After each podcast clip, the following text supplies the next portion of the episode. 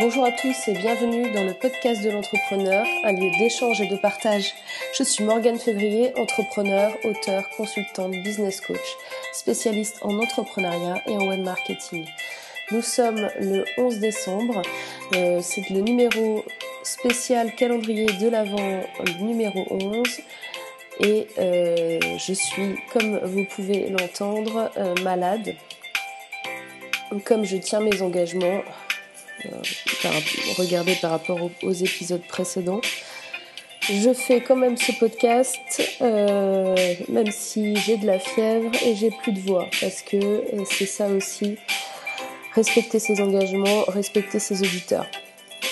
Par contre, ce qu'on va faire, c'est que je vais laisser la musique jusqu'au bout de l'épisode. Ce sera moins pénible pour vous à écouter. Et je vais aussi faire assez court aujourd'hui, si vous voulez bien.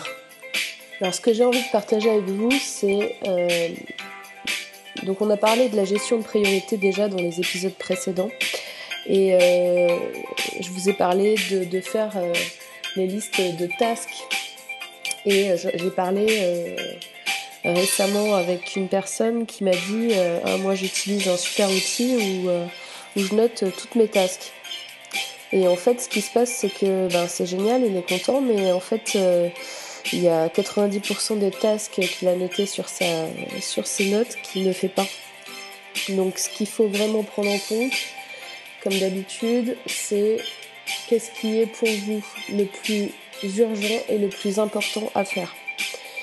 Et si vous n'arrivez pas à faire une planification de tâches sur une liste de tâches, c'est que ces tâches-là, vous ne les ferez jamais. Et le pire, c'est que quand vous vous retrouvez avec une liste de tâches comme ça, où vous mettez un petit peu tout, euh, tiens, euh, pensez à changer l'ampoule, euh, pensez à, refaire des papiers d'identité, pensez à appeler l'assurance pour je ne sais quoi. Tout ça, en fait, ça va être dans votre liste de tout ce que vous avez à faire et vous allez jamais le faire. Donc moi mon conseil là-dessus, c'est utiliser du schedule, c'est-à-dire du, calendrier. Mettez des dates sur ce que vous avez à faire. Là, vous avez une chance de le faire.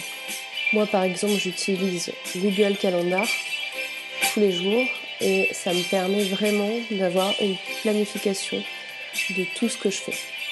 Ce mini-épisode euh, calendrier de l'Avent numéro 11 touche à sa fin. Euh, donc surtout n'hésitez pas à, me faire comme d'habitude vos retours, vos commentaires sur les réseaux sociaux, par mail, sur le blog, sur les podcasts.